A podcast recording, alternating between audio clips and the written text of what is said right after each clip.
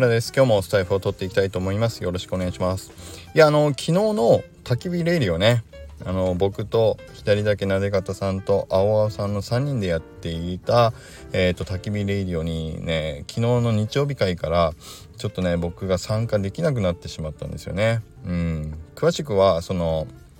焚き火レディオをね聞いていただければと思うんですけど、そうなんですよ、ちょっとどうしてもね夜、まあ焚き火レディオはね夜収録をしてるんですけど、あのその夜の時間がね僕がちょっと音声収録とか音声配信ができなくなってしまったんですよね。うん、まあねでもあのまだバレてはいないんですよ。バレてバレてはねいないんだけども、ちょっとね事情があってしばらくちょっとできなくなっちゃったっていうことで、うん、あの収録の参加はできなくなってしまったということで、そうそう。焚き火レディオはねでもしばらくそうカタさんとアオさんのふたりでお話しいただいた上で、まあ僕がちょっと最後にあの追加収録みたいなねできる時間帯であの追加できればっていう感じで、まあ、進めていこうかっていうね素晴らしい天才的なアイデアがまたあのやっぱりね焚き火レディオで話してると出てくるもんですよね。あれそう事前に話し合わせたわけじゃなくて、あの焚き火レディオの中でまあ青さんと片さんがね話してそうしましょうかみたいにしてくれたっていうのをねそう聞いて、いや本当にありがたかったですね。ただ最後ね聞いたでしょ、あ聞いた方はね聞いたでしょ、振りがなかったんですよだからね日曜日会はちょっと僕ねあのそうツッコミだけで終わったっていう会にしました。でもまたね水曜日ちょっとまた登場できればと思うんで、そうやって毎回ね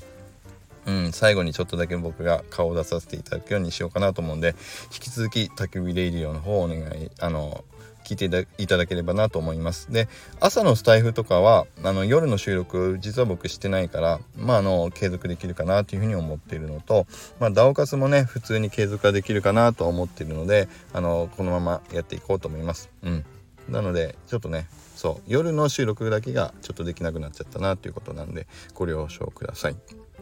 うん、で今日は何の話をしようかなと思ったんだけど、えっと日曜日の回昨日かな、うん、あの三宅さんが、えー、とスタイフで、えー、と エーアイ についてね話をされてたところで、僕もちょっとああそういう意味だとそう思うところあるなと思ったんで、その件についてねちょっとあの雑談的に話をできればと思うんだけど、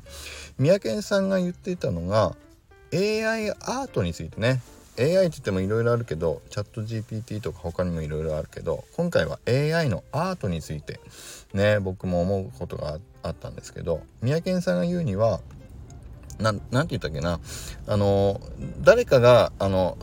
アート作品を出した時に、うわ、これすごいなと思っても、エーアイ で作りましたっていうことを聞くと、あ、エーアイ かっていうちょっと違う感覚になるっていうようなことをおっしゃってたのかな。でね、悪い意味いい意味じゃなくてなんかねそう違う感覚が出るなっていうのはあの言ってたんだけど、僕もね実はそれすごくよく分かって な, なんだろうっていうのは深く考えてなかったんだけども、三宅さんのね放送を聞いてちょっと僕も考えてみたところ、あもしかしたら僕はこういう感覚なのかなっていうのは思ったんで、ちょっと話してみようと思いました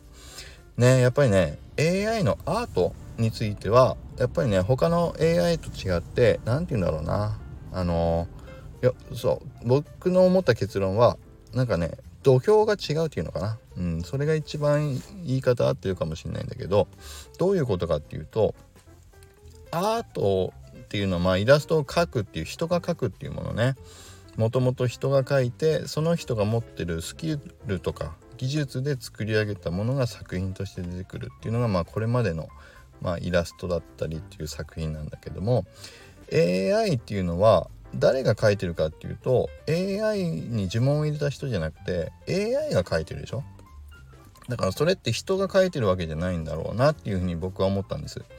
からそれって他のケースで何か当てはまるかなと思った時に、例えばですけど、えーと、伝統工芸品の陶芸とかねで茶碗お茶碗を一つ一つ自分で作る陶芸家さんがいたとして、それが素晴らしい作品がもしあったとしたら、それはその陶芸家さんの個人の経験だったりスキル技術で作り上げたものですよねと。でもそこに例えばだけど工場の大量生産をできるラインに載せてボタンをポチッと押したら自動的に大量に素敵な何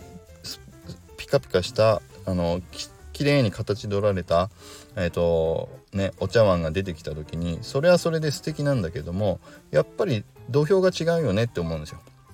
うん、だからあとは例えばだけどなんでだろうなえっと例えばですよあの ボク、ボクシングの大会でねまあ古いけどマイク・ダイソンがすんごい強かったっていうねワクワクするってマイク・タイソンがよくね人をた倒してイエーイチャンピオンだみたいなねそれを見てワクワクするけれどもマイク・タイソンの相手になんかすごいアーマードスーツみたいなのを着たサラリーマンひょろっとしたサラリーマンがめっちゃ強くアーマードスーツみたいに着込んでマイク・タイソンをボッコボコに倒したとして僕はそれをワクワクするかなと思った時にまあワクワクしないなと思ったんですよ。うん、だからなんて言うんだろうだから人と人が争う場所として競技を見るっていう楽しさが僕は多分楽しくて同じように人が作り上げたもの人のその人個人が持っているスキルや技術で作り上げたものを成果物として見たり戦いを見たりまあプロ野球でも人と人が投げて人が打つものを見て点数がどっちが勝った負けたっていう人との人がやるものを楽しんでみるっていうワクワク感を僕は多分楽しんでてそこに何か人だけが生み出してないものっていうなんていうのものと比べた時にはなんだろうなちょっと違うものの見てる気分になるっていう感じがしましたね。うん、なんか伝わるかな。だからそうアーマードスーツを着込んで戦うんだったらアーマードスーツを着込んだ人同士で戦う場所はきちんとあったらそれはそれでそういうルール競技だとして楽しいだろうしでもっと言うとアーマードスーツ自体を作り上げた人がいたらそれはその人がすごいなと思うしうんだからそんな気分かなと思いましたね。だからもうちょっと例で言うとなんだろうな大谷翔平がピッチャーでバッターをバンバン三振に取るのはめっちゃワクワクするけど大谷翔平のピッチャーの相手がめちゃくちゃ高性能なカメラをつけてめちゃめちゃ強力なスイングができるロボットをバッターボックスに立たせてスイッチを押しましたでめちゃめちゃ高精度なあのひゃく発ひゃく中で打てるカメラを搭載してるバッティングマシンだから大谷翔平がどんな球を投げようと全部場外ホームランできるみたいなロボットのバッターボックスに立たせてスイッチを押した人がいたとしてまあワクワク僕はしないなって思ったって感じですよ。うん、だからそれはそれでまあそういう競技をすればいいんじゃないかなっていう気がしましたね。うん、だからまあ何を言いたかというとそう普通に楽しいものは楽しいとして楽しめるので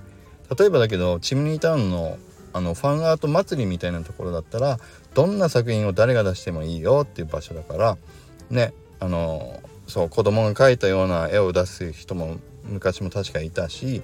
えー、自分でパッパッと描いた落書きみたいなの出すっていうのもそういうのも含めてすんごいワイワイ面白いっていう場所だからどんな作品でもあの 投, 投稿するのはそれはそれであのそういう場だから楽しいと思うんだけども例えば賞金をかけた、えーと、二次創作コンペみたいなところとか例えば エーアイ アートで描いたのに自分で描きましたっていう風なあの風にして作品をと出すとかっていうような人がもしいたら、まあ、それは違うんじゃないかなっていうのは僕はそこの感覚かなと思いましたね。うん、だからもう一回だけど人がその人が自分で生み出した自分が持っているものから絞り出したものがあと見れ、見れるっていうのは僕は一個の楽しみかなとは思ったので、うん、そこに僕はねちょっと多分 エーアイ アートを見る時の少しあの普通に誰かが手で描いたイラストレーターの皆さんとかが描いた作品との違いを感じるっていう差がそこにあったのかなってちょっとね考えながら思いましたっていう話ですね。うん、そうそうだから何かをディスってるとかじゃなくてまああのー、そうおそらくだから最後の結論で三宅さんも言ってたけど エーアイ アートとえーと、エーアイ じゃない手で描いたあの絵イラスト作品っていうものは多分混じり合わずに別々の場所で楽しんでいくものになっていくんじゃないかなっておっしゃってたけど、僕もね多分そんなような気がしますね。というかそうそうじゃないと僕はワクワクできなくなりそうな気はしました。うん、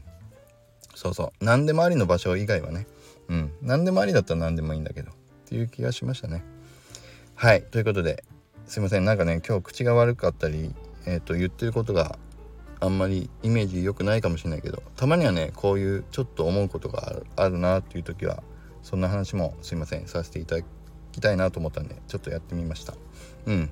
なので今日の話はねちょっといろんな、いやそうは言ってもっていう話もあると思うんですけど、まあいろんなね方のちょっとご意見やコメントいただけると嬉しいなというふうに思います。はい、ということで今日は以上になります。それではまた良い一日を。